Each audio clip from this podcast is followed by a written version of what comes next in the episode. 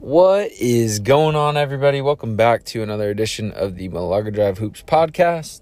Um, and I just felt I felt compelled to talk about a couple things today, and uh, I think I'm going to start doing this a little bit more. Uh, obviously, still trying to get on here with some friends and and bullshit and chop it up. Love doing that with them. Um, but there's been plenty of times where I've I've felt compelled, I've felt moved to to talk about certain things solo. And to be very honest i think it's just been like fear like of just i don't know that sounds a little weird. You know i don't have a massive massive audience but uh, just fear of doing it alone and and wondering all right will anyone take value from it? And i think i'm just starting to get to the point where i, I don't really give a shit anymore. Um, you know if if people don't agree people don't like it that's okay just keep it moving. But um, I, I wanted to talk about something that's kind of been on my mind a lot lately, and that is, you know, the media, sports media in general.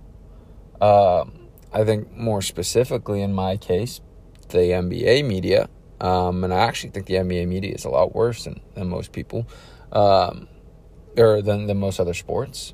Um, and, and look, every sport has their downfalls, but uh, the NBA media, the state of the NBA media, um, and I'm not as much talking about you know the the beat writers; those guys work hard, and, and really everyone in the industry works hard. Um, but I'm I'm more talking about ESPN, the larger networks, the personalities, um, because it's just it it's sad, uh, and we're so used to it we're so numb to it that I feel like no one ever talks about it. And I think partly why is because the people with the largest platforms are the ones doing it. So, you know, no one's no one's going to call them out. They're also bringing in a lot of money. Um, but there's no way around it. The the the NBA media, ESPN, all that is sad. It's it's truly sad where now you turn on ESPN, and I've realized this for a while, right? This isn't just a new realization, but you turn on ESPN, and if you watch even 10 minutes of it, and you're a real fan of, of the sport, NBA, you just walk away frustrated. You're like, what is this garbage? And we know why. We know why, right? But it's sad when you really think about okay, what the what the media here what what the media's job is nowadays is to start shit, to say stupid, really dumb things to garner reactions. And it's rinse and repeat. It's a new headline every day.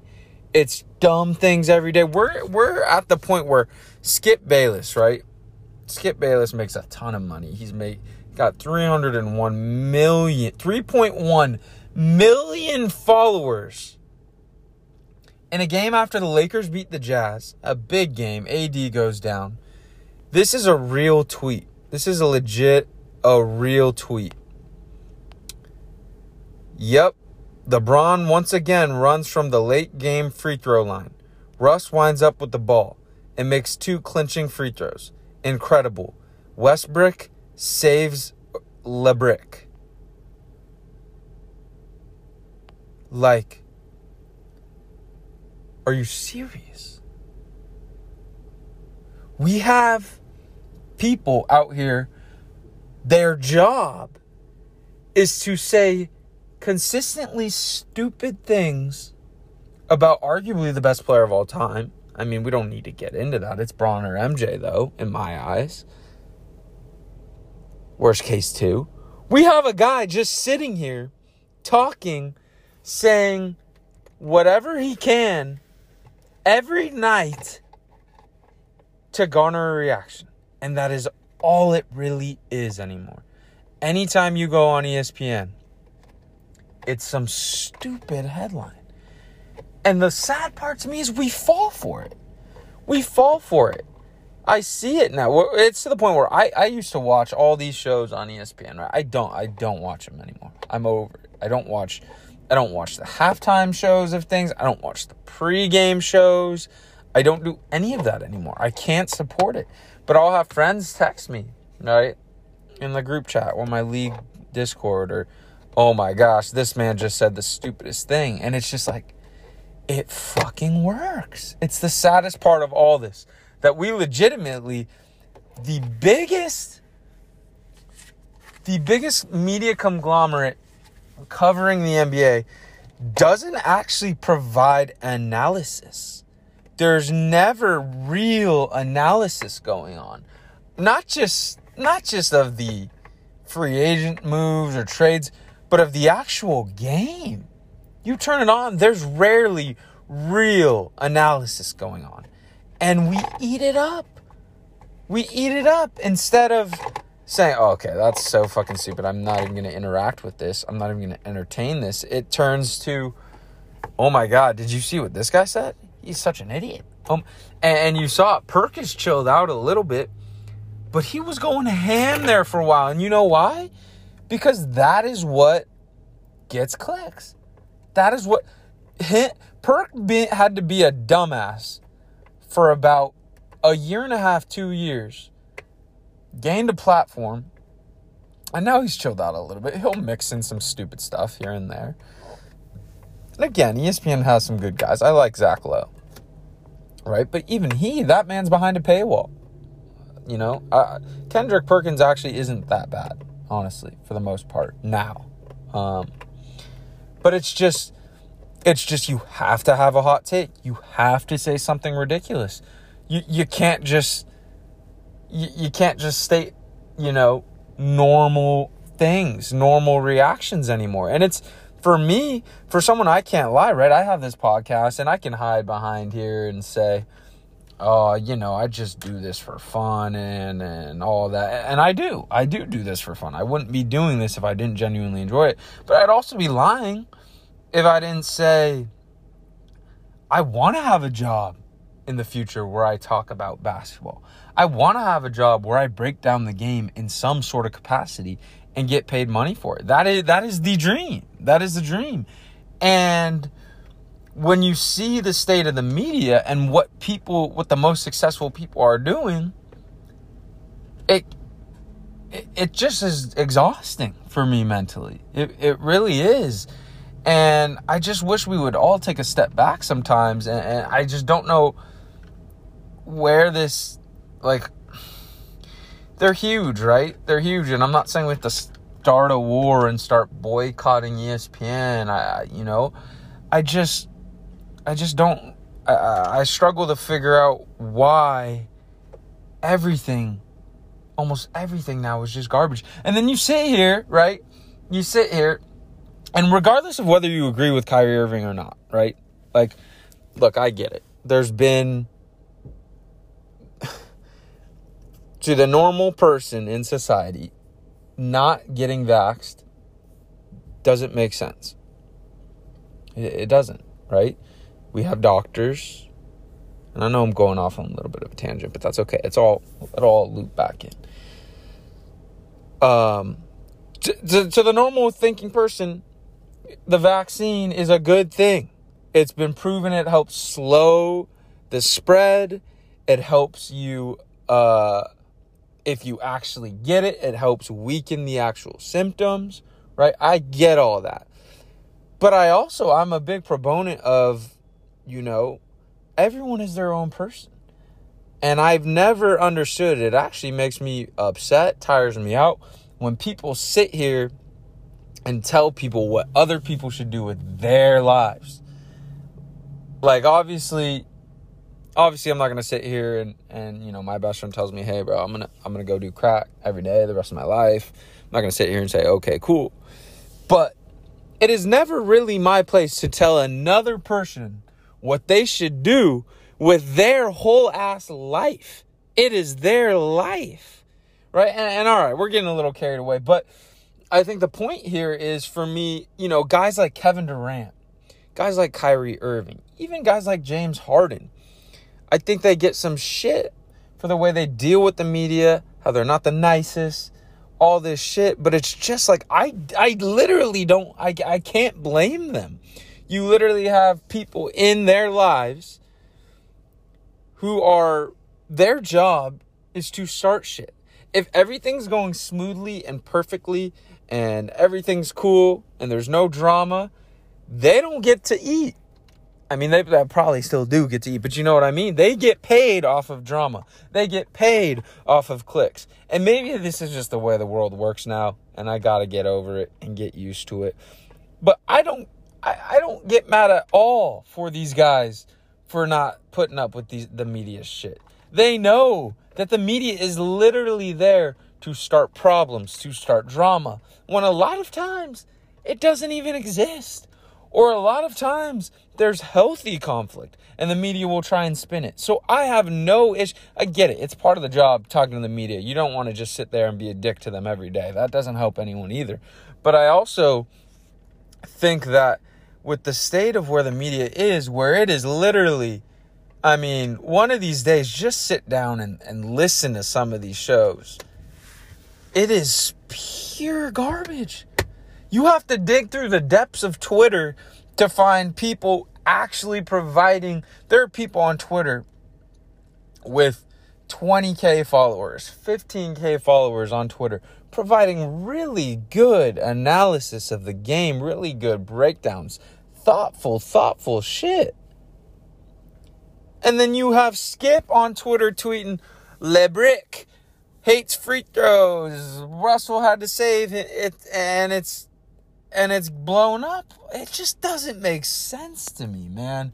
And I'm stuck here like I I it's I'm never going to go up there or use my again limited platform, but I'm never going to use this platform to just say blatantly stupid false shit so that people will listen more or to, it's just so backwards in my minds and it's it's frustrating. I don't i don't really i understand it to an extent right? But it's uh, to me it's just sad. It's just sad that you'll consistently i'll get a text soon. Oh did you see what so and so said on first take? Did you see what so and so said on high noon? I, I don't know whatever the shows are anymore and it's like no i didn't. And i i don't i don't want to I don't want to. I don't give a shit. I don't. It's just frustrating, man.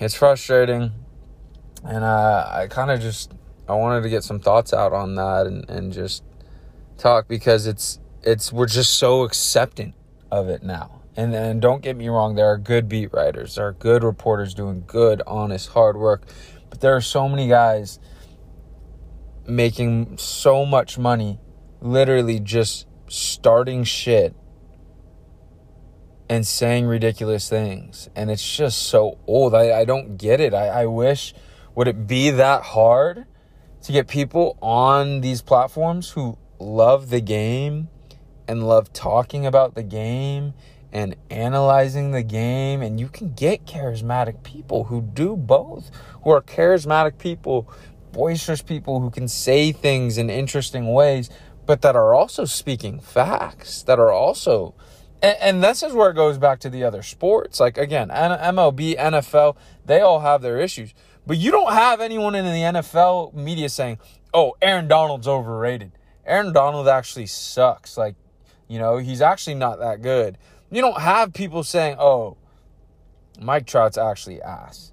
Like, if you think about it, he's actually ass. You have detractors of every major star. Now, again, a lot of it is just you know, pure stupidity and you just chalk it up to that right away. But there are people out here campaigning on Twitter every day. Steph Curry's overrated. There's people campaigning on Twitter every day. LeBron James sucks. He's overrated. He's not that good. MJ's way better. You people talking James Harden, uh, just uh, an unbelievable talent who, yes, might have his issues, but they're talking crazy about him, posting, oh, losing follows this man wherever it goes. And it's just tiring as shit, bro. It's tiring as shit for me mentally as a, someone who actually really loves the game, who gets really excited to, to see these storylines and see the teams being built and seeing, you know, shit like that. You don't have people in the MLB and NBA doing or NFL, and I don't know, I don't know why it is. You go on Twitter, and again, it's Twitter, whatever. Any major like players tweeting anything, probably usually not even about the game. And the first thing up there is like ratio or some stupid ass shit. And it's just like, why? Wh- how did we get here? How the fuck did we actually get here? And I don't blame NBA players for disliking the media. I just don't.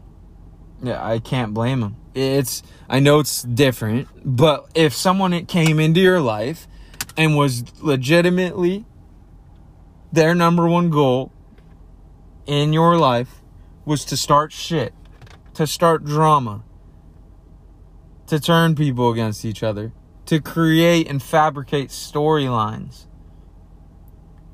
Would you like them? Would you be courteous and polite and thoughtful with them? No. You're going to match the energy. You're going to match their energy. So I don't blame it. I don't I don't blame these players. Um and it's just kind of the state we're in. I, I am for me, I, I, guess my mindset is again just you know, and, and, that's why you see. That's another thing, man. Like sometimes I'm just quiet on Twitter. Big shit happens, and I, I don't even want to like talk about it because everything is so just reaction, and that's part of it, right? Reactionary stuff is fun, especially when the people reacting actually genuinely feel that way. You can lead. It can lead to some good stuff. But again, these big trades come, and then you, people are speaking in absolutes. Oh, this trade will never work out. It's like there's no ever middle ground with anything, and I guess that's le- I guess that's a little less boring. But ultimately, guys, I'm just here to rant a little bit on the NBA media, and to me, how truly toxic and stupid it's become, and how on top of this you know and i feel like in a lot of other area maybe we just don't view it as real life because maybe it's not but it's like in any other area of our life if some some people were on some dumb shit like that we'd tell them you're on some dumb shit yet all the people on their dumb shit are making millions of dollars being on their shit. And it just confuses the fuck out of me man. Confuses me. Anyways uh we're gonna take a quick break and then uh i, I want to just um, let's take a step back and and I th- I think talk about uh, a couple of the the big contenders and um, where I'm seeing you know some of these teams finish. Because again probably as wide open as it's been in a while. Um, I know we said that last year, but I mean we got a Bucks Suns finals last year. That was a completely different matchup than we've seen. So um, just want to talk about some of these top contenders um, and how I see them matching up. Just work our way through it, but appreciate you sitting here and, and listening to me rant. All right, so let's get to the actual basketball side of things. Um, All Star break coming up, and I love it for a couple reasons. Uh, first being just practically makes a lot of sense. You know, these guys have been grinding, traveling nonstop for three months, playing basketball games, grueling basketball games every other night. This is a topic for another day, and I personally don't hope it doesn't change for selfish reasons, but 82 games is so much. Like you look at football, obviously basketball's in between football and baseball in terms of toll on your body.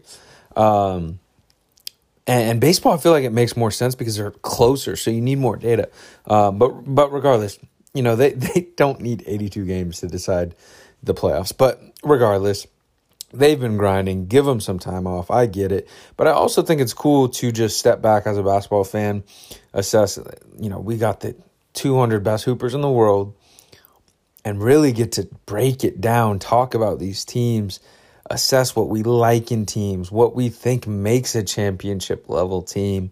Um, because this is what ultimately what it's all about, right? Like I love the team building aspect of it, uh, but but why you are building teams is to win basketball games and win a championship. So this is uh, quite honestly, you know, I like the drama, all that stuff.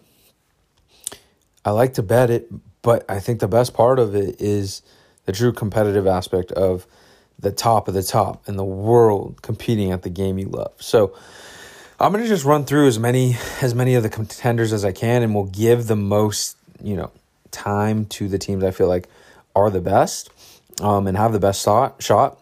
I'm just gonna start out with my Golden State Warriors. I know what you're gonna say. For those of you that don't know, big Warriors fan, um, and I know what you guys are gonna say. Like, oh, how can you think that? First off, I'll say it's up there with the Suns and the Bucks, right? I'm not I'm not sitting here saying the Warriors are by far the favorite. They're, you know, no one can touch them. I'm not going to say that just for the sake of getting a reaction, but I, I will say I wholeheartedly believe they are in the mix. Um, and there's not really a ton of difference between the Bucks, Suns, and Warriors in my in my eyes. Um, and those are the three clear favorites in my eyes. We'll get to the rest of it later, but we'll start with the Warriors. And I think for me, there's a couple reasons why I have them there.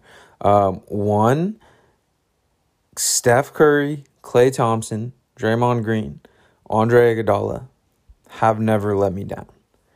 They really, they really just haven't. They, they really just haven't. I've been so blessed. You have the beginning years, right, where Steph, Klay, and Dre were grinding it, and you see similarities. Like when I when I go through the Grizzlies or the Mavs or the Nuggets, I think those three are the t- three that come to mind uh, of us when we first started. Right? People forget, but we lost to the Clippers in seven in the first round. Um, we beat the Nuggets in the first round, and then we lost to the Spurs in the second round. Um, so so we had some battles before we got there, but in terms of back back to what I was saying, Steph, Klay, Dre, and Andre Iguodala have never ever let us down. The first year they beat the Cavs. The second year they lose to the Cavs. But I really think, um, you know, if Draymond doesn't get suspended, and we don't need to get all into that, um, I think we win. You're up 3 1. Regardless, you get to the finals. If you get into the finals, that means you've hit countless big playoff shots, right? That is my point there. Then you, you win two with KD um, and then you lose one because he gets hurt. And people forget too, um, that team, like Alfonzo McKinnie was getting 20 plus minutes. Jordan Bell was getting 20 plus minutes. Quinn Cook was getting 20 plus minutes. DeMarcus Cousins with half of a quad was playing a decent amount of minutes. You know, like it really was Steph, Klay, Dre, Iggy, KD, and I'm not trying to be disrespectful to them, but no one. But my point here is it's an overarching point. One, they've never let us down. They haven't. And two, they have so much experience. Like I I'm going through it. I don't know that there's a team out there unless I'm just missing it that has the depth of experience when it matters other than the Warriors. You could say maybe the Lakers, but obviously, uh, maybe it's not obvious, but it, to me it is. I'm not worried about them, especially with the AD thing which is tough. Um, you know, I, that's sad. I, I, honestly wish it didn't happen. But with that, I, I don't view them as real threats um, right now at this point in time. But back to back to what I was saying. Th- there's no one that has the experience we do. We have years and years upon years of them doing this, and, and I'm a firm believer in that playoff basketball is completely different than regular season basketball. And I we talk about, you know, guys taking time off, right? But that's that's that's part of it too. It's such a grind of a season that you can't play that locked in the way you do in the playoffs for 82 games. So it's a it's a different game in my eyes. It's Everyone has the set scouted. You're paying attention to every little thing. And on top of that, if there's one in the regular season, if there's a weakness, all right, sometimes they'll go at it. But in the playoffs, if you have any sort of weak link on defense or even offensively, it's they're going at it. The other team is going at it relentlessly in either on either end. Um, and I just it's it's just completely wildly different, you know? So for me, there's no other team that's done and accomplished what all, th- and it's not one guy, right? Like the Suns have, okay, also you could maybe point to the Bucks. They've been there a little bit, but they've won championship appearance, right? Th- this core group has five. Klay, Steph, and Dre have five each. Iguodala has four or five. I think he was there. Yeah, Iguodala has five, right? Like no one has that. And you can call me biased, call me whatever you want. That matters to me. That absolutely matters to me. That experience down the stretch, winning games in the fire, down 10 in a game seven to the Thunder on the road in the fourth, down in game seven in Houston. I, I can point to just so many performances where they come through. So to me, that's huge. And then on top of that, we've we've beaten all these teams in the regular season. And again, regular season game, I get it. You're only going to go so far um, in terms of you know uh, amount of effort. You're not going to go play Chris Paul 42 minutes in a regular season game. I get that, but we beat the Suns on the road on Christmas Day. That's a game you get up for without Jordan Poole and Andrew Wiggins. We also beat them at home. We beat the Grizzlies at home. Uh, we beat the Bulls twice at home and on the road. We beat the Heat at home. We beat the Cavs in Cleveland and at home. Um, and I think the one team you point to is the Bucks because we played them once, um, and we got absolutely smacked. But that was without Draymond. So the last thing and and the thing that I'll address is because I know I know what you guys are saying. Um, Klay's not going to be the same, and Draymond Green has a broken back. Look, I'll say it right away. If if Draymond has a broken back for the playoffs, we're done. But I'm operating under the assumption that he can get back in time. He's been out, he's missed 20 straight games right? Like the playoffs are in 29 games, I think, or 28 games, something like that. Uh, we've played 52 plus 59 games, 1 to 60, uh, 21, 23 more games for the Warriors. My bad.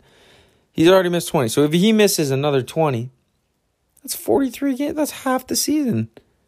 That's a lot of time. And I don't even think he's going to miss that amount of time. So with Draymond's back, obviously the place of the injury is of concern. It's his back.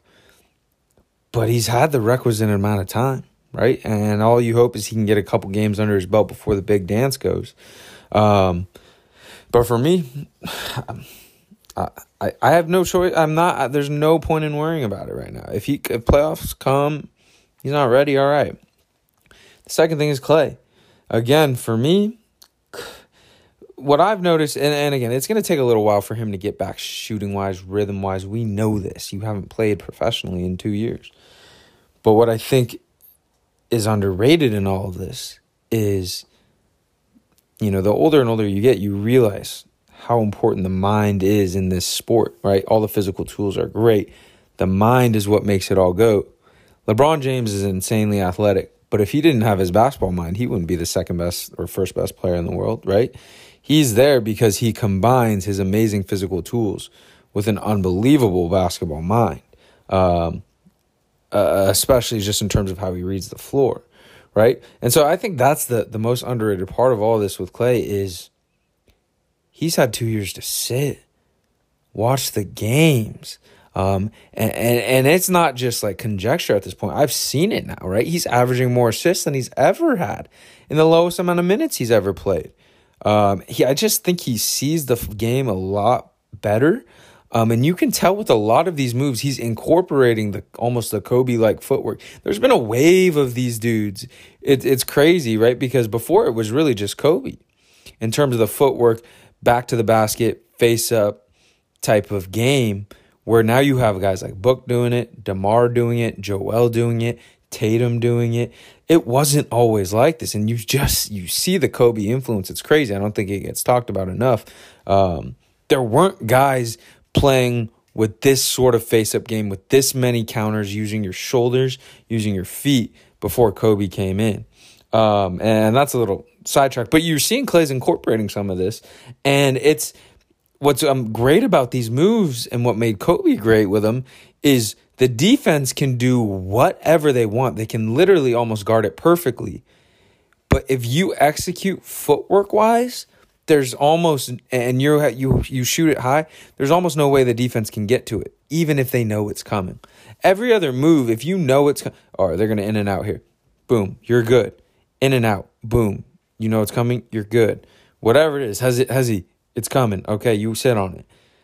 You can know what's happening with the catch, face up, shimmy to the right, fade away. You see it from DeMar Tatum, all these guys. It doesn't matter. Regardless, so all I'm here to say is Klay's mind has advanced. He's seen the floor better. He's more patient. And even though he hasn't hit some of these shots, you can see him getting to there more and more consistently. And that's just another shot that's really hard to stop. So for me, in my mind, I know I went on a long time on my Warriors, but they're my Warriors.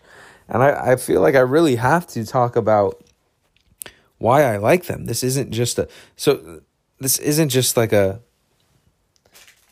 I'm gonna back them and say them no matter what.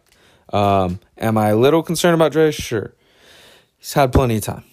Am I a little bit concerned about no, I'm honestly not concerned about Klay. And I think, you know, we we started off unbelievably. We faltered a little bit lately, but uh, there was a time we were one in the in the West. And now because and looking like a clear favorite. And now because Dre's missed some time, it's like changing people's perspective, which I get. Like you're entitled to that. I'm just I'm not too worried. These guys have never let me down. Um, and I think the experience is, is more important than people realize. Um, let's get to the next team. The the team I think that challenges. Um, let's just keep it in the West. Um, in the Phoenix Suns. Um, you know, I say all that about the Warriors. I don't. I'm not trying to downplay the Suns at all. I think what they're doing is is really really impressive. Um, and we'll talk it more, talk about it more with some of these other teams. But I'm another believer in the regular season matters to an extent in terms of the habits you form, um, who you are consistently throughout the year. Now, I'm not saying uh, that you can't win the title if you have a bad stretch, right? 82 games is I've talked about a lot. 82 games is so long. Um, you're gonna go through some stretches. Even the Suns, the Suns have gone through like. Granted, they're not as bad as some other team stretches, but they've lost two out of four, maybe even three out of five, at some point this year. Um, but I, I'm I'm really all that to say.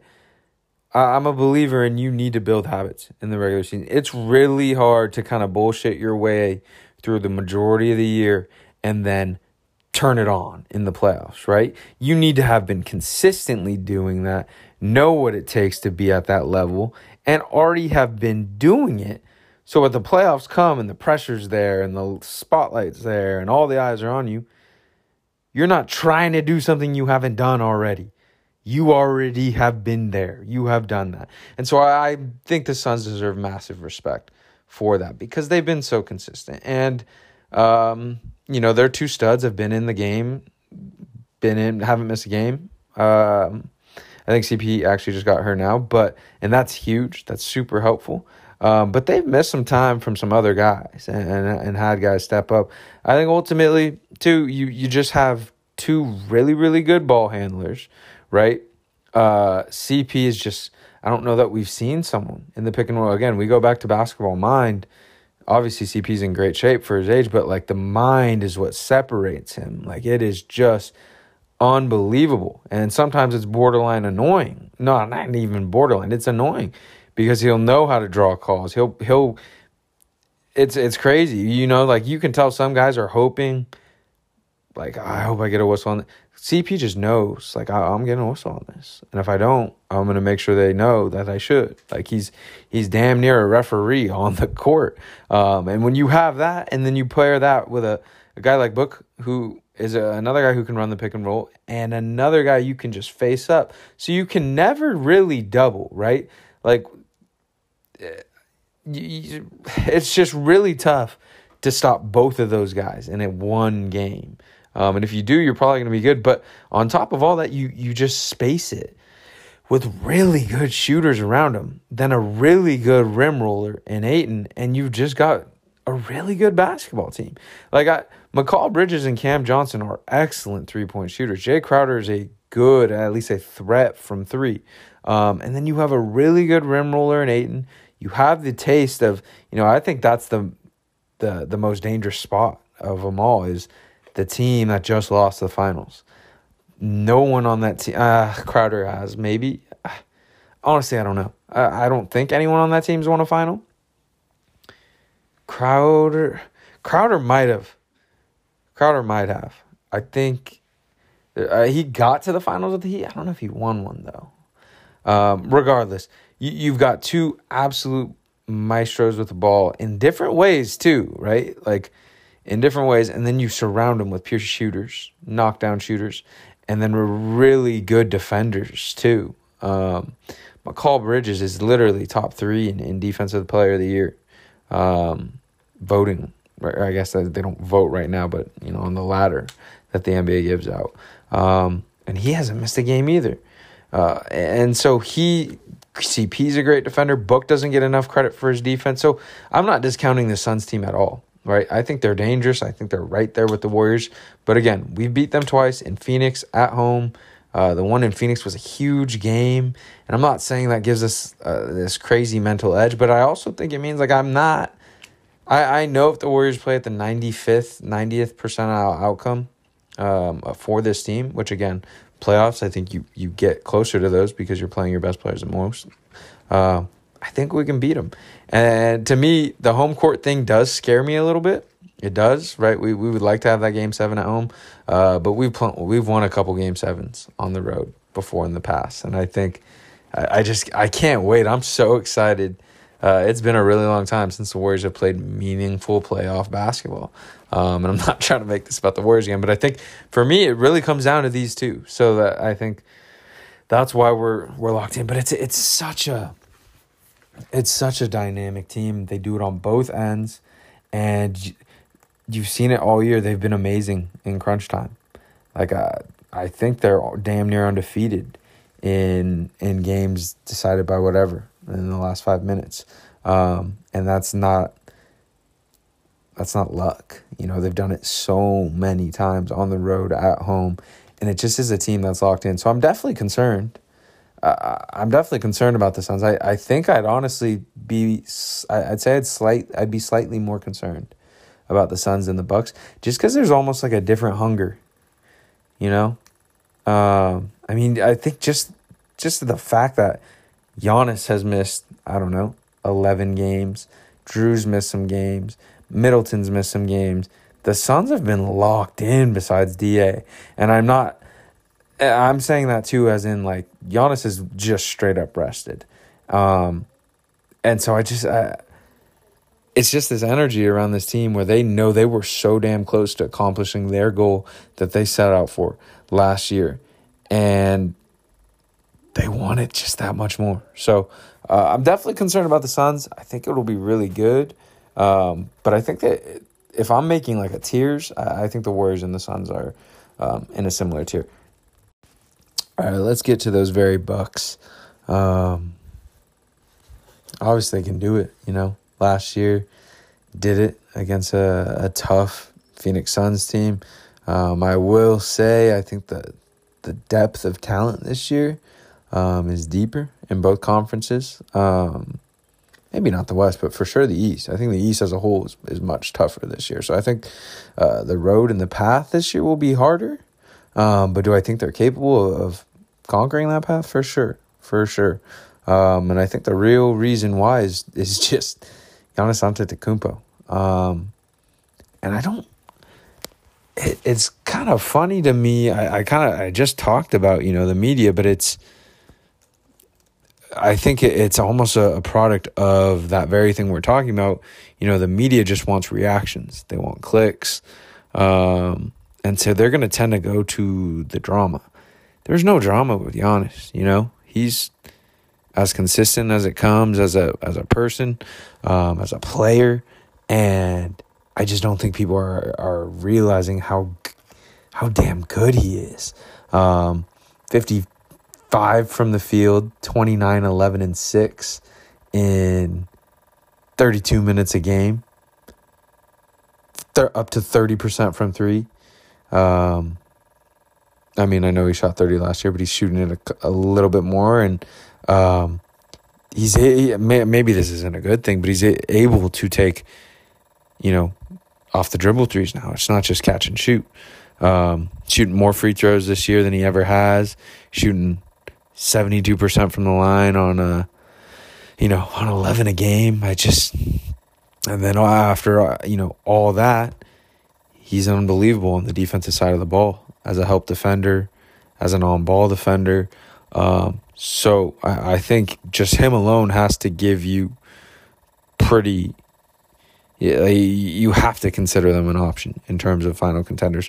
Um, I think some people might look, see they're 36 and 23, but they're really, you know, they're 5 and 6 without Giannis. So with Giannis, they're 31 and 17, which is uh, right there with the 1 and 2 win percentage at 64. So um, it will be interesting, you know, because if they do end up getting the getting the heat, they are they're going to be on the road.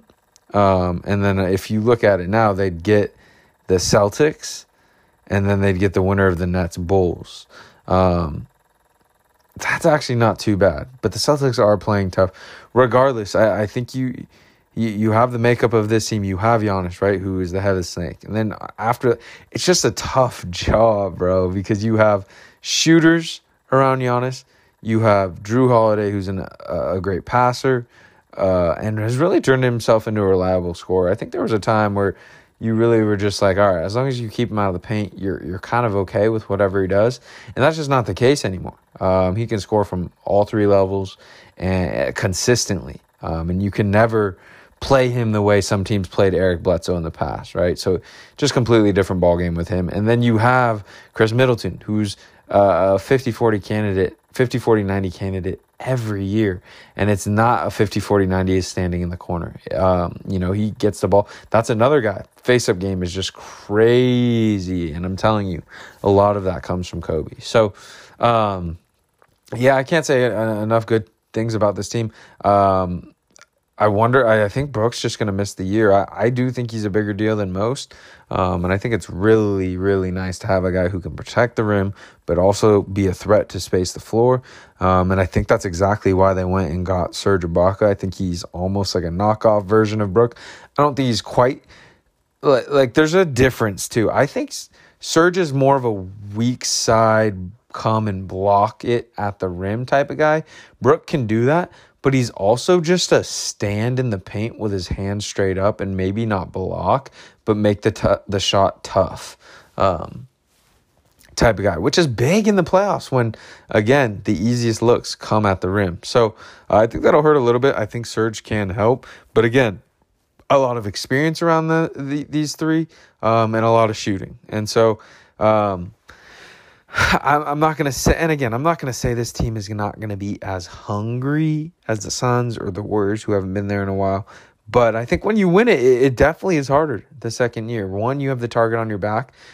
Two, you know, you played later than anyone, anybody else. And three, like, I, I think this is three, it's like two and a half. But like, I, I don't know. I feel like human nature for some people, the fire might fade just a little bit, you know, like those little things that you were doing throughout the year before you've won one. It, it's harder to do them again when you already have that satisfaction of, of winning that one and you already got the least amount of rest as, as anyone. So I'm not necessarily knocking them back, but I, I just think it's harder to repeat from, from what we've seen. Um, but I think they're the clear favorite in the East. And I, I again for me, it's it's Suns, Warriors, and Bucks all in their own tier. Um, and then you can go, you can kind of go from there. Let's go to the next tier. Uh, all right, let's jump into the next tier. But before we do that, I want to make sure that you guys understand um, this is not a massive difference, right? In tier one, tier two. It's enough that I'm going to make a different tier. But all these teams in tier two still very much have a shot. And I think that's the beautiful part of this year and really the, the shift that's kind of taken uh, post KD Warriors, post Bron, Kyrie, um, is that this shit is wide open, wide open. And so, yes, I'm making a separate tier, but no, it's not in the past where you've had some real like, all right, these are the teams, and everyone else is kind of just like hoping for a prayer. Um, the, all these teams got a, a, legitimate shot. Also, we'll say before we jump into the the second tier, uh, this episode and uh, this pod in general is a lot less numbers focused. I got great respect for the numbers; they help for sure. But this is more of a feel, what I've watched, what I think about the players, what I think about the coach's ability to get the most out of the group that they have. Um, and I think it's especially prevalent when you're looking at the Sixers and the Nets because you can almost throw the, the numbers out the window uh, because you're going to have two very, very different teams um, from the, the first half. Not, you know, both these teams, in the Sixers case, they actually only have one different player, but he makes a huge difference. And then with the Nets, uh, you're losing a player that, again, just a, a huge role. Um, so they're going to look different, even if the, the, the personnel is not wildly different outside of a couple guys let's start with both these two teams. Uh, there's another team I have with them in here, but um, these two teams are just so intertwined in each other uh, because of the big trade that they made. And again, we talked about it, just a crazy ass trade. I love this league. I feel like no other league you have stars for stars being traded. Even the NBA, you don't really have stars for stars being traded. So uh, that's what makes this this trade so interesting because um, you know you, you have two legitimate stars. One's probably a little bit bigger. Um, and we're to do our best to, to, guess how that's to play out the rest of the year and, and past that. So let's start with, uh, let's just start with the Brooklyn Nets. Um, you know, obviously James Harden comes in last year. In my eyes, probably the, the best trio in terms of talent on the same team ever. Literally ever. Just in terms of pure talent, right? Um, and again, talent and how good of a basketball team you are are different things. They're related, but they're different things. Um, and the, the, the key in all this is James Harden because you he he's not a guy that he he kind of like Russell Westbrook is just not a guy that you plug in and you're just like, all right, we're good. Especially when when you're talking about the top, right? About competing for titles, you can plug him in on the a bad team and he's to immediately raise the floor really, really, really well. But how how do you plug James Harden in on an already title winning team and get that same level of floor raiser into a ceiling raiser? I didn't, I didn't say that perfectly, but you know what I mean, right? Uh, because James Harden, you know, you just talk, those three come together, all right, title favorite. And, and I I eventually was going to get to that point when that happened. Like, hey, this is eventually going to be a team that's just the title favorite, regardless of whatever, because of the talent. But you saw it took a little while. And the first kind of wrinkle in that was okay, Kyrie Irving had typically been a very, uh, he'd been a point guard. Obviously in Cleveland, uh, LeBron did a lot of the point guard duties. But even with Bron there, Kyrie still had the ball in his hands plenty of times, way more than he did in Brooklyn with James Harden, right? So that that was the first thing. Um, and why why is this important? Why is this important uh, moving forward? Because basketball is a little different. In the NFL, it's all quarterback based, right? It doesn't perfectly. It's a different sport, right? Obviously, but everything's run through the quarterback. Uh, as a running back, you know your touches are coming most likely. As a court, as a wide receiver, you know if you beat your guy consistently, the ball's probably coming. As long as you have a decent quarterback. In the MLB, opportunity spread out through everyone. Yeah, the leadoff hitter might get more one more at bat than the eight hole hitter, but basically that opportunity is spread out throughout the team. You go one, one, one. Everyone's getting an at bat. NBA is different. NBA is different, right? Because you you can decide who who takes what shots. You can decide you know we want this guy to get this many shots. We want that guy to get that many shots. You can decide the usage. And with James Harden everywhere he's gone really since Houston, he has had more usage than anyone. And obviously part of that is exaggerated by, you know, the style of offense that Mike D'Antoni chose to run. Not every team, no really other team runs as much ISO as he did in Houston. And you come to Brooklyn, it was the same thing. That was a, a question, but what did it turn into? James Harden, if he was in the game, had the ball. He had the ball. Even when he had one hamstring, he had the ball. Granted, he was just throwing it to KD in that Buck series, but my my point is here talent I feel like in basketball is extremely important. It's extremely important off uh, across all sports. Um, but you still have to figure out how to utilize that talent in a way that gets the most out of your group. And when I say the most, I say I mean in, in terms of just winning basketball games. And so any basketball player will tell you rhythm is everything in this sport. Rhythm is absolutely everything in this sport. And how do you get rhythm? You have the ball in your hands. You know with a clear conscience that you can take shots without getting pulled. It's the reason why when you go hoop with your friends and you know you're a little bit better than all of them, why you go off. And why when you go hoop with better people and are uh, getting let let let's say you getting wide open looks with better people, they're just wide open spot up, spot up jumpers and you're bricking them. But when you go play with other obviously the competition's different. But even if you're getting wide open shots in a, in a run against good people, better players, and you're missing them, and you're making tougher shots against worse players, it's all a mental rhythm thing. It's because you're in a better rhythm. And why are you in a better rhythm? Because you're touching the ball more. You know you have the freedom to take shots. And it's it it applies to the NBA. Obviously these guys are all way more talented. And obviously some guys can still go 10 possessions without touching the ball and then go get a bucket the next time. But it's a rhythm thing. Especially with a guy like James Harden who's breaking down defenders, right? It's not just attacking closeouts or wide open jumpers. It's breaking down defenders. Now, with the way James Harden plays, does he does that lead to a lot of good looks for rim runners and a lot of good looks for spot up shooters? Yes, for sure. And is that valuable? Yes, for sure.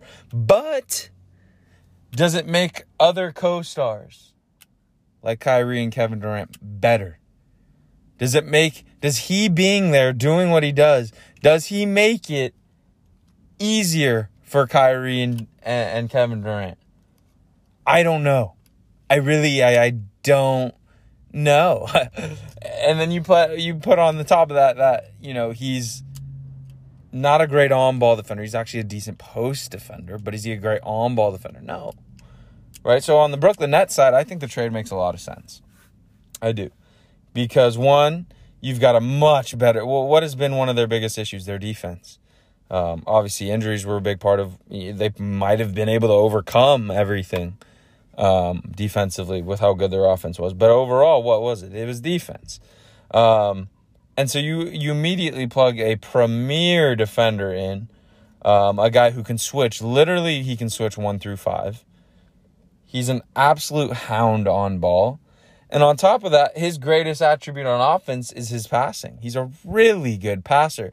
And when you when you combine passing ability with height and size, it's a really dangerous combo because one, you can see over everyone. Two, you can make certain. That's what makes Yoke and Bron such great passers is their passing ability, but also their size that allows them to make certain passes that others just certainly can't make, and their size which allows them to see over the floor. So I think you're getting a, a damn near a perfect fit with Kyrie and, and, and KD as a guy who can defend everyone, a guy who can create, but not a he's not a he creates in different ways than James Harden, right? He creates in transition, getting guys feeling good. He creates in the half court as a as a passer, not dribbling it for 13 seconds before he gets into it, but quicker downhill decisions. If he's not downhill, boom, Kyrie or KD can take it. So you combine that with Kyrie, KD, and then I, I don't think people talk about it enough. What's one of the skill? What is the most sought after skill? What is making guys like Duncan Robinson almost twenty million a year? Shooting. They've got three premier shooters in Patty Mills, Joe Harris, and Seth Curry. So I think that from a basketball standpoint, this trade makes a lot of sense for the Nets. Um, it sounded like, and we've talked about it on different podcasts, and we can talk about it more another day. It's just, I don't know. I, I'd really be curious to know if this breakdown was more James Harden saying, Kyrie won't get the vax, so I'm out. Or if it was more Kyrie and KD didn't like the way that the Nets were going about their offense when James Harden was there. And Harden sensed that. I don't know. I really struggle with the idea that Harden, knowing KD way, or sorry, knowing Kyrie way before he came to Brooklyn, this wasn't like his first exposure to Ky- Kyrie. They played on Team USA together. Um, these guys hang in the same circles. And, and I'm not even saying they have to be best friends, but he knew who Kyrie was. And we talk about it with the media thing. Like at the end of the day, like if someone has a strong belief into something, we live in a we live in a world now where everyone will change their beliefs in real life just to fit in, just to make sure you're not, you know, being made fun of. Kyrie has been who he is forever. And so I feel like if they have a friendship, well, Harden might not agree. Like, I just struggle with the fact that Harden had, would have no idea that something like this would come up and that something this, I'm not going to call it small, but something like that would just be like, all right, I'm out. As if he didn't know, right? I, I, I really feel like more of this more of more of this is, is really the style of play and Harden realizing that hey I don't know why he didn't realize this before but hey I'm not the best fit with these guys. We don't get the best KD and the best Kyrie consistently with me here.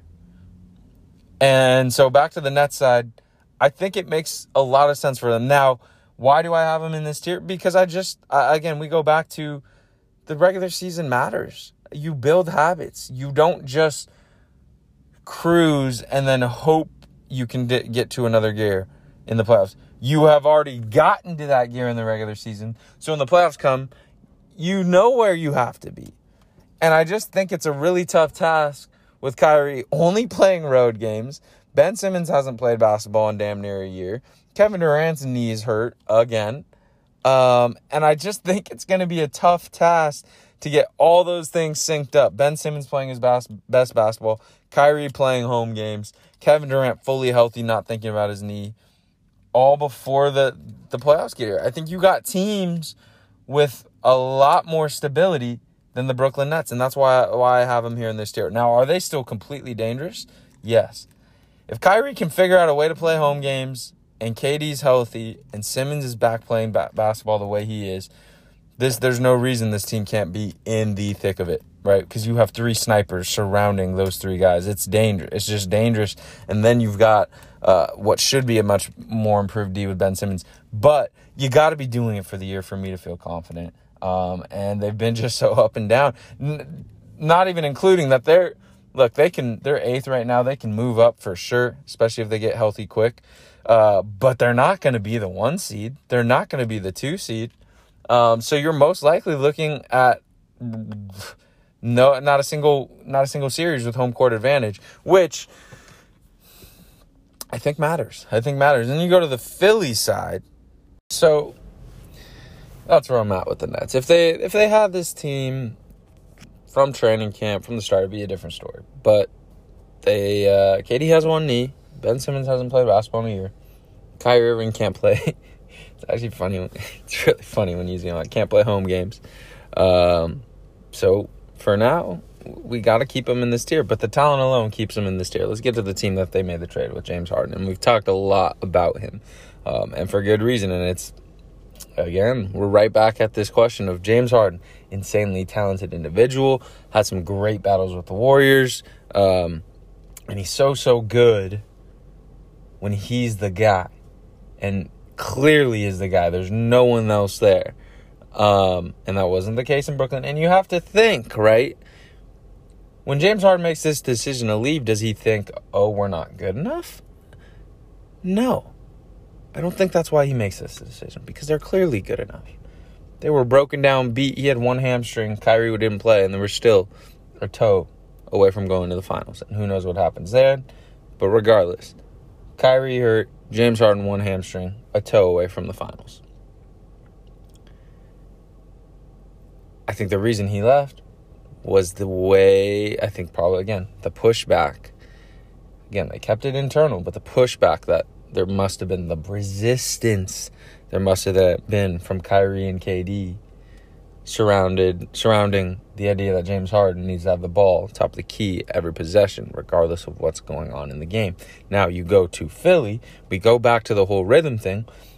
There's a reason why Joel is having this year. Obviously, Joel Embiid is an amazing basketball player.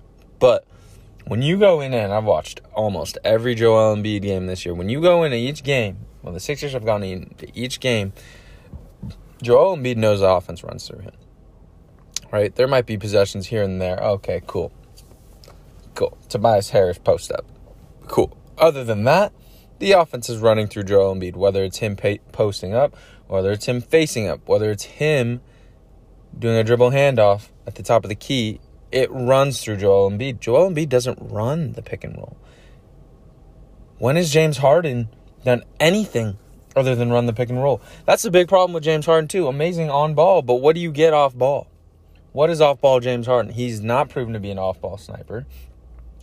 What has he proven to do when he's off ball? He proves he's proven he stands there. He literally stands there. There's no movement. It's stand, shoot it if I'm wide open. He's just not someone who's ever successfully played off ball. And it's a lot of work. You have to run around, you have to manipulate screens. You can't just stand, or it's really easy to defend. And so, my question again talent is super important. Super, super important. But it's not everything in the NBA. It's just not everything the way it is in the MLB. And again, NFL doesn't really compare because it's so so much of it is based on your quarterback. But to me, you can't think of uh, it might sound extreme, but you can't think of too many worse fits. To me, in my eyes, Joel Embiid and, and James Harden on a basketball court is not a great fit stylistically. You just take the two the, the, the two ways that they play, and it's opposites. You know, right now this year, J- Joel Embiid's played in a system where you have Furkan Korkmaz, Seth Curry, Georges Niang, just snipers posted up around him. So if they double, they see two, you kick. I don't know how that works with James Harden. I don't know how you get the best of both these guys in an offense. One way you think you go about it is you stagger the minutes, right? They both start, but when one's in the bench, the other one's in, and the offense goes through them, and that's a good start. But when the games are closing, what does James Harden like to do? Isolate at the top of the key. Joel Embiid has never been a pick and roller. He's just not. He's so big. You run the pick and roll with bigs who aren't going to. Clint Capela was never going to go get post up buckets. Nic Claxton was never going to go get post up buckets. So how do you get them involved in the pick and roll? And that's great for them. But Joel Embiid doesn't need the pick and roll to get the ball in a dangerous position. He touches the ball on the wing, and he's in a dangerous position. On top of that, now now you're not again not even a, a whole offseason to integrate this. This is on the fly mid season. Here we go. Hope we can do it. And and then on one hand, you th- you know you Sixers looking good, fourth, fifth in the East without James Harden, now you're basically swapping Seth Curry and Drummond for James Harden, which you think is an upgrade, which it is talent wise. But how is that going to work? And I, I can't help but be a little uh, speculative about if that's going to work because, again, two guys that just do and operate in completely different ways. Completely different ways. Now, I would think most, again, I would think, you know, in this situation would point towards Joel being the guy. He's been here for however many years. He's done this. They've been successful with him at, in this role. James Harden's coming along, and I think it should be James Harden's responsibility to fit in with Joel. But has he done that anywhere? No, he hasn't. So we, you'd be asking James Harden to do something he's never done. And on top of that, like I will say they have the talent to like even if they're not optimizing both to still be in the picture. But it's uh, to me we've we've seen this so many times. Talent doesn't overcome fit. It does to an extent, but only one out of 30 teams wins it all. And usually the team that wins it all gets the most out of the group. Rarely you're going to win it all, but not perform at your best. And it's it's going to be a challenge, I think, in, in Philly. Now, again, both tier two, both right outside. But I think they both definitely have their issues to work out. And again, we talk about the regular season and building up. Both these teams just have a shorter amount of time to do that. Um, and is Joel going to be able to eat the same way he does when James Harden's there? Right? There's just when you're playing with someone new who you know is an all-star, who you know has been there, done that, you want to get them involved, but you also want to get yours, and it's a it's a feeling out process. It's not something that just goes super easily. I think I think what Steph Curry and the Warriors did with KD kind of ruined, like, kind of changed the perception for some people because they did it so easily, they did it so seamlessly, and I know people just be like, it's Steph Curry, Klay, and KD, but I mean, we've seen plenty of other iterations of really insane, talented individuals come together and not be able to get the most out of the group. And that, really, what that comes down to egos. Joel Embiid and, and James Harden are I'm not going to call them. Uh, I don't know. I, I don't think of either of those two guys as selfless basketball players. I don't. I just don't. So we'll see. They're just outside the outside for me. The talent is great, but I also think you just need smart, versatile defenders and shooters around them, and they don't necessarily have that. They have Matisse, which is awesome, but they don't have a backup big either right now. I don't, I don't know. I, I just have a lot more questions with the Philadelphia 76ers, and I'm not sure how this thing is going to work out with James Harden and Joel Embiid. My guess, staggered minutes, both eating usage and the minutes are off, and then when the game gets close, we will see we definitely will see. For me, Sixers, it's like a less is more thing. It's a less is more thing. Again, I get why you want to pair two superstars to get the most top end talent. I do. Uh, but I really, I do have my concerns about how that fit works. You really get two guys who couldn't fit worse, honestly. But they're both really, really good at basketball. So that alone gives you some hope. I get it from Daryl Morey's end. James Harden has never really let him down. I mean, yes, he never got to the finals, but you understand the context as to why. So I get bringing him in. I do, but it it's not a great fit. It's not a great basketball fit. Is it something that could 100% be worked out because of the talent level? Yes. Is that going to take a, work, a lot of work? Yes. Can they do it on the fly? I don't know. I don't know. And that's why I have him in the second tier. Joel Embiid, James Harden together automatically, talent wise, makes him in this tier. But do they have a lot of basketball things to work out? Yes. And is Doc Rivers the best guy for that? Nah, I don't know. Nah, I really don't know. Um, so yeah, they, I got them in tier two. Uh, best case scenario, they're right there. Worst case scenario, uh, they don't get really the mo- most out of this group. Uh, there is another team in this tier. It is the Miami Heat, and they are the opposite of the Nets in and the Heat in that, um, yeah, they got some stars. They do, Bam and, and Jimmy Butler. Um, but they're more of just a team that, you know, not a ton of top end fireworks. Their best players aren't even score first guys in Bam and Jimmy, but they're really, they've got a great culture. They've got a great coach, and they've gotten a lot of development.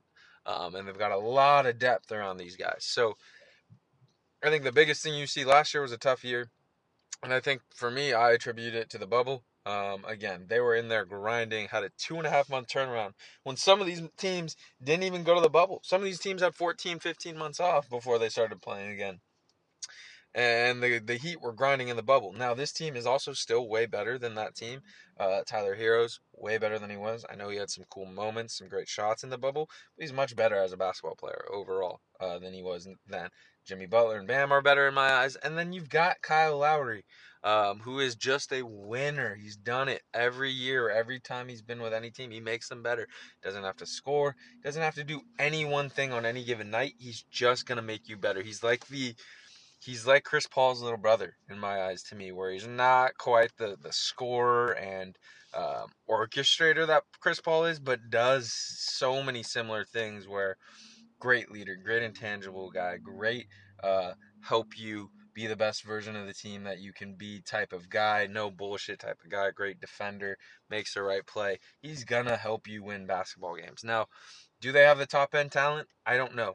But they've been there. They've been doing it all year. They've dealt with injuries just like everyone has. Bam's missed consistent time, right? He he literally was out for months. Jimmy Butler has been in and out of the lineup all year. Kyle Lowry has missed plenty of time. Tyler Herro's missed some time. And they're still first in the East, and that has to count for something. Again, playoff basketball is different, but you have to build up throughout the season. You can't just be whatever during the season and then hope it clicks. And Miami is a perfect example of just building good habits throughout the season. So I have to put them here. I do. Um, and I think you know if you're just looking ahead, they PJ Tucker was a great addition. Um, talk about just a winning basketball player. You go same vibes as Kyle Lowry, just within a different role. Um, perfect guy next to Harden in Houston. Plays really good defense on whoever it is you might need on ball, off ball, and then just if he's in the corner and he's wide open, you think it's going in. Um, and that's that's the perfect winning type of basketball player. Not a shocker. That's why all those teams have wanted him. It's why the Bucks wanted him last year. He was huge, honestly, in them getting a title. Um, and he brings all that experience to Miami, which I think is super helpful. So you just get a really solid team, a team that makes winning basketball plays, a team that is unselfish with really very little drama. They've been good all year, and so you got to respect them and put them put them in this tier. Um, for me, again, if if the Bucks, Suns, Warriors are clicking, I think they handle the Heat. Um, but they're right there. They're right there with a break or two from just being right in the conversation. Um, and I have them with the Sixers and the Nets, even though they probably don't have they de- they definitely don't have the top end scoring talent. Um, but they they're just a really complete basketball team, and I think um, you you'd be foolish to, to count them out. I, I really do. And, and there's nothing like Jimmy playoff Jimmy Butler. The guy's just gets so locked in and, and I, I, I think he's really great to watch because I don't think he gets a lot of credit offensively because he doesn't have this crazy bag. Um, he's not a great shooter, but what he is is a super smart player and he just shows you the power of the brain in this sport where he's so and his body control is so good. So he's just a master at picking up fouls um, and driving in ways where you almost have to foul him to contest his shot. If you're anywhere near him, he's a master at subtly moving his body, his arms in ways that that draw contact. Um, and that's really important when the game slows and grinds down. Uh, a guy that's able to get to the line like that. On top of that, great team defense there in Miami. Um, and, and, for me, that rounds out that second tier. So I got the Warriors, Bucks, Suns, and then in that that tier slightly below them, Nets, Sixers, and Heat. Um, and the East is just going to be so fun this year. It's going to be super. I think all four first round games, including and then on top of that, the playing games are going to be super competitive games. Um, and that's something we haven't seen in a while from the East. Usually, usually you have one or two series in the first round where you're just like, all right, that's cake. And you know, one through one versus eight this year. I mean, you might get like the Heat and the Nets. Like that. That'll just be must watch TV. So um, for me, I, I got this Heat team up there, and um, you do have some concerns about you know the, the scoring down the stretch, but I've seen enough from Jimmy Butler and, and know that there's again they they've got some snipers there too. Everyone that's come in this year has helped this Heat, heat team. Gabe Vincent got better. Omer Yurtseven got better. Max Strus got better. Dewayne Dedmon came in and was actually really productive for this Heat team. So they just got a good vibe going on, um, and I don't want to count them out. All right, then we get to the next tier where I think Look, I, I I struggled with making it tier three, tier four, but I'm honestly going to put the rest of the teams in this tier three, which is the very good basketball team, but probably not enough to win a title tier. We got a bunch of teams in this tier. I'll go through them. In the East, uh, we got the Bulls. We got the Cavaliers. We got the Boston Celtics. You throw Toronto in there if you're feeling crazy. In the West, you got Memphis, Utah, Dallas, Denver the very good basketball teams. There's some caveats in there with a couple of them. Let's start with the Chicago Bulls. Um, look, altogether, just a great year so far. 38 and 21. I sat up here like an idiot before the season and I said, hey, I'm not ready to, you know, everyone was getting hard over the, the Bulls, excited. I said, hey, I'm not ready, guys. I'm not ready. I hadn't seen DeMar, even in San Antonio, you know, budding star and DeJounte, DeMar and DeJounte, they were playing team. I looked here, Zach LaVine, Nikola Vucevic. Zach LaVine had never been in the playoffs. That Bulls team that traded for Vooch couldn't make the play in in the in the weak East. Vucevic, you know, when he was at his best, the Magic were the seventh seed. Lonzo Ball, New Orleans, playing. I just didn't know how it was all gonna fit mix. I didn't. I felt like you had a bunch of guys who had yet to really win when it matters and a lot of talent. But it went to my I was wrong. I was just saying. I was wrong. They've been way better than I thought they were going to be. They're sitting here 38 and 21, and it's not like it's been an easy road, right? You know, I would at least have had an out if they had been super healthy. And we're sitting here for. All right, well, they didn't have any injuries or nothing to deal with, but they have. Patty Williams goes down before the season starts. Lonzo Ball has a knee thing. Alex Caruso has a knee thing. Zach LaVine has a knee thing. Or I think Alex Caruso actually has a wrist thing now. But um, all that to be said, a, a, lot has gone wrong in terms of the injuries and the health. And they're still sitting here 38 and 21. So they, they deserve a ton of credit. You've seen it, really. Second half of the first half. It's really DeMar Vooch, Coby White, and some borderline NBA players in there, and they're grinding shit out. They deserve respect. There's a new energy in Chicago. All that being said, I don't have them as a true contender. They could get in the mix. They, you could make an argument if they're all healthy, they could be in tier two. But for me, they're dealing with some health issues. I don't not look. Caruso will be back fine, but Zach LaVine has repeatedly said his knees bothered him. He's taking time off, come back, taking more time off. It's flared up. That's not a good sign. Now, it remains to be seen. Maybe you just pull Alonzo, sit the rest of the season, wait till the end, to wait till the playoffs, and come back. But I also think that has its downfalls as well. Even though it does probably give them the best chance to have a healthy knee, and you need a healthy knee. But for me, the biggest thing is uh, just back to the experience. You know, they're going to be playing some teams that have a lot more experience when it matters than they are. They do. The Bucks have more experience. The Sixers, low key, have more experience. The Nets have more experience. The Heat have more experience when it matters most. So for me, that's the biggest thing with them is one the defense, right? Obviously they're they're with a lot a lot of their best they're without their three best defenders right now. Caruso, Lonzo, and Patty Williams. But it is just it's again back to one of those things. You need time to get it popping in the regular season, you need to have done it. And they probably aren't going to have time enough to do that. So for me, just slightly out of the, the, the second tier, uh, it'd be cool. Uh, don't get me wrong, it'd be cool. But then you also, you, very good chance they're going to see Brooklyn or Toronto or Boston. None of those three are easy games. So that's where I'm at. Good team, very good team, deserve their respect. I was dead wrong on them coming into the year, but it's a different ballgame in the playoffs. Similar with similar thing with Cleveland, right? Great regular season basketball team. It's been awesome to see the growth of this team internally. But playoffs are a whole different beast. You're going to your number one option is 21. Your number one option hasn't sniffed competitive playoff basketball. And do I think Dam- Darius Garland is an absolute killer? Yes. Do I think he's going to play really well? Yes. It's still different. Jarrett Allen one season uh, of playoff basketball with the Brooklyn Nets in the bubble, I think. Evan Mobley, rookie. Rajon Rondo, cool. Caris LeVert, oof, one season with Brooklyn. Lauri Markkanen, nothing with the Bulls, nothing. So it's just a lot, a lot of talent, but you got a lot you're trying to make up for an experience. A lot.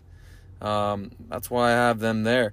Boston, though, Boston's the the, the little wild card to me um, because they have the experience. JT, JB, they've been to the Eastern Conference Finals. They've been to playoffs. They've been in tough series. They've done that, and everyone loves to shit on them. It's like people's favorite thing. Oh, fun young duo that just for whatever reason as a as a team has just underachieved lately. Let's just shit on them. That's what they like to do. But I mean, man, is there a duo, a wing duo in this league that is more talented? Probably LaVine and Demar, sure. But it doesn't get much better than Jason Brown or Jason Brown, Jalen Tatum, J- Jayson Tatum and Jaylen Brown. It doesn't get much more fun than that. And if you have those two, you've got a shot. I like what Brad Stevens did in the off se- or in, in the trade deadline in the off season, where he said we're just going to put versatile, versatile defenders who can handle the ball and, and score and shoot around these guys. Derrick White, Al Horford. I know he, he can't really handle the ball, but He's very versatile defensively. He's versatile enough offensively. He can shoot. Bring in Daniel Theis again. You know? Um, Dennis Schroeder, not a versatile defender. Derrick White, a versatile defender. Dennis Schroeder, not a great mover of the basketball. Derrick White, much better mover of the basketball. I think this team could be sneaky. Now, I'm not going to say they're going to um, go win it all, but I get some sneaky Atlanta Hawks from last year vibes with this with this Boston Celtics team, where it is, where it's here. Here are the the similarities. Team that's a really talented, really talented, underachieves for a good part of the first year. They didn't get a new coach, but they kind of clicked. And then they got hot, the Atlanta Hawks. They got a new coach. They were they were bad. Got a new coach. It clicked. The defense was great. The offense came in right behind it. And next thing you know, they're in the Eastern Conference Finals against the Milwaukee Bucks. Granted, it's a much better Eastern Conference than it was last year, but overall, I think it's a, uh, pretty similar in terms of great young talent in Boston. The defense has turned up. The defense has been fantastic lately. Unbelievable. Young stars, young coach. If Boston keeps playing like this, and I can't even really explain it, they're just, it's all defensive based. And defense is so important, not just because you're stopping the other team from scoring, but when you get a stop, that means that their defense isn't set, right? You get a stop and then the rebound, you're coming at a non set defense. You don't get a stop, you're coming at a set defense. And I think that's really helped unlock their team. Because if you're just getting consistent stops, that means you're consistently getting Jayson Tatum and Jaylen Brown in positions downhill. And if they keep playing with this defense, they can be sneaky. They can be sneaky. Now, I'm not going to put them in the tier two, but I, will tell you right now, if they continue to play like this, we do this right before the playoffs, they're very much going to be on the radar. But again, consistency, huge thing with young teams, huge thing with the Celtics. You've seen it when they play their best, they can beat anyone. When they don't, they can lose to anyone. So it's just going to come down to Ime and his ability to get his group ready on any given night. They're in the mix in, in the tier three. In the West, you got uh, a couple teams. Um, you've got Memphis. Memphis is almost like the, the Cavs of the West. Um, a little bit more history, right? They at least made the playoffs last year as the eighth seed, knocked my Warriors out. They just got some dogs. They all play the right way. They're fearless. They're a team that I could see definitely winning round one, round two. But I don't see them in the mix for a title. I just don't. I think they're they're a year or two away. They need some experience. They need some late round battles. Um, and and I mean, you just look at it. They're gonna have a tough schedule. You get probably Dallas first round, and you get Phoenix, and then you go get the winner of probably Warriors Denver, Warriors, you know, Minnesota. So for me, no, they're not, they're not gonna give. If they stay through, they actually get the Warriors the second round. So you're you're gonna have to go through Utah, Golden State, Phoenix as a four seed or as a three seed. Three seed. Shit, I'm tripping. They play Denver, but you're gonna have to go through Denver, Golden State, Phoenix. That's not an easy road. And then you got the Eastern Conference team.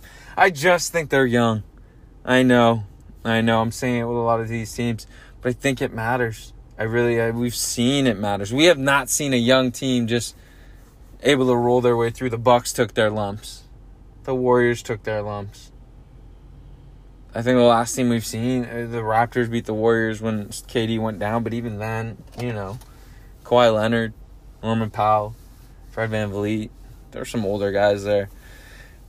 I, I just think Memphis is a little too young. You you go down the line, Utah, I liked what they did last year, but last year's playoff run was really disappointing because to me it felt like after the regular season last year, hey, okay, this team has turned a corner. We need to take them seriously and then they came, had a great opportunity with a home court advantage to beat the LA Clippers without Kawhi Leonard and couldn't do it.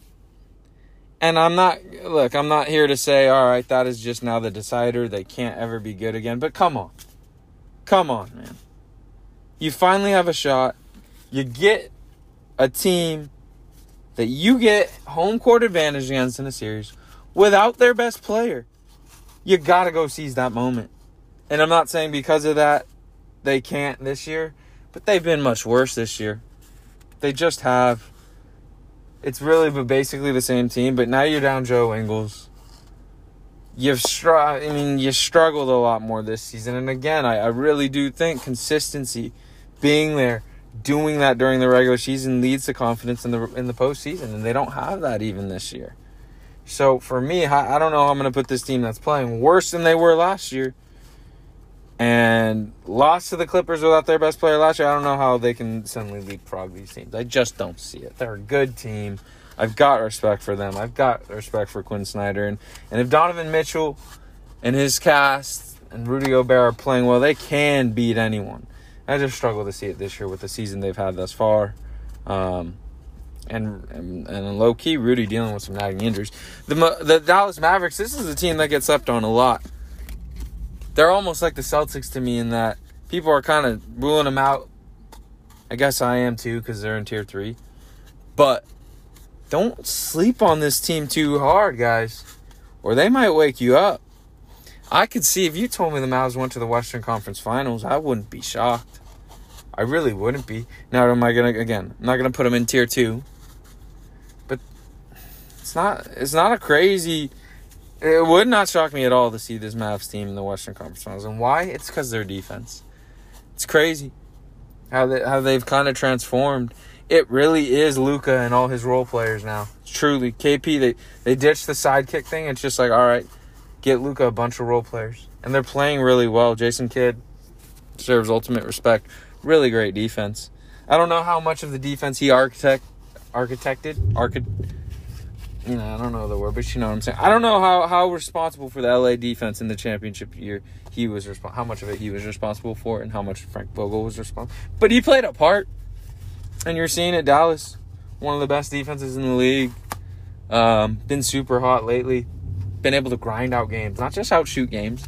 Right, a couple years ago, Luka burst on the scene. Rick Carlisle, best offense we'd ever seen in terms of net rating per 100 possessions, but they couldn't stop anyone.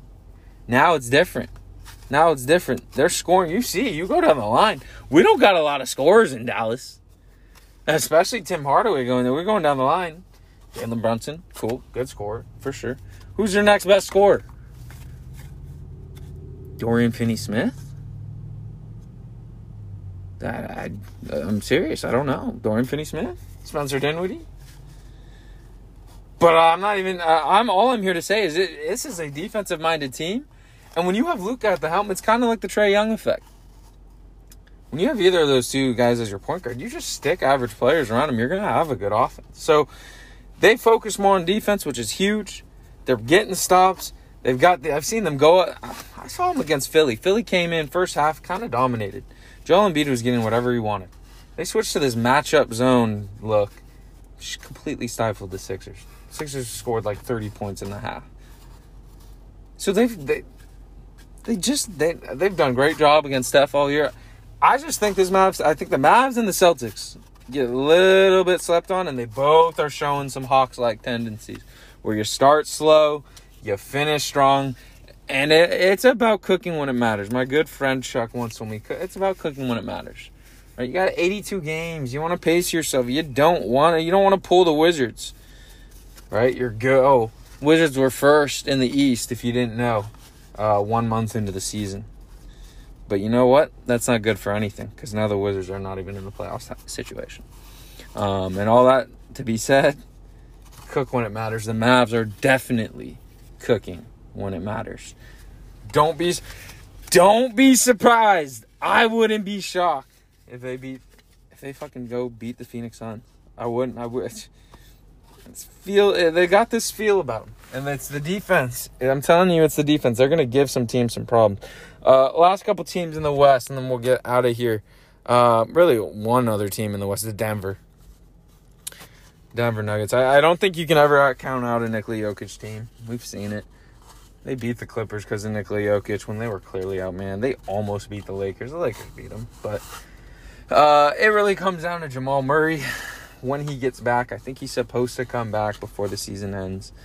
But you just never know with the ACL. I think he'll be fine long term. I don't know that he'll be able to come back and really truly impact the game the way he did before. No MPJ. So for me, man, Love Nikola Jokic. Love everything about that man. And the Nuggets are going to absolutely be a problem in the next couple years. They're going to be a title contender next year. But this year, I think it'll be tough. But I, I'm putting them in this tier three, especially because if Jamal Murray comes back, Jamal, then you you got a nice little Jamal Murray, Monte Morris, Nikola Jokic, Aaron Gordon, Will Barton thing going on, and um, crazier shit has happened. Crazier shit has happened. So for me, guys, tier one, Suns, Bucks, Warriors. Tier two, Heat, Sixers, Nets. Tier three, everyone else. We're keeping it simple. I could have made a fourth a fourth tier and really uh, grinded it out. Who's a third? Who's a fourth? End of the day, they're not up there. So that's where I'm at. But I, I do I do think the Celtics, the Mavs, you gotta watch out for those two teams. And I don't think you're gonna hear many people talking about it. But both those teams playing really good basketball right now. Really good basketball. And again, a lot of this is injuries.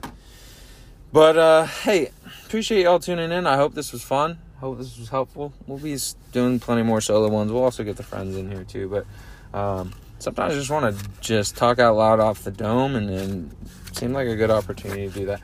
I hope y'all are doing well. Thank you for listening. Support really means everything. Go ahead and like, subscribe wherever you get your podcast.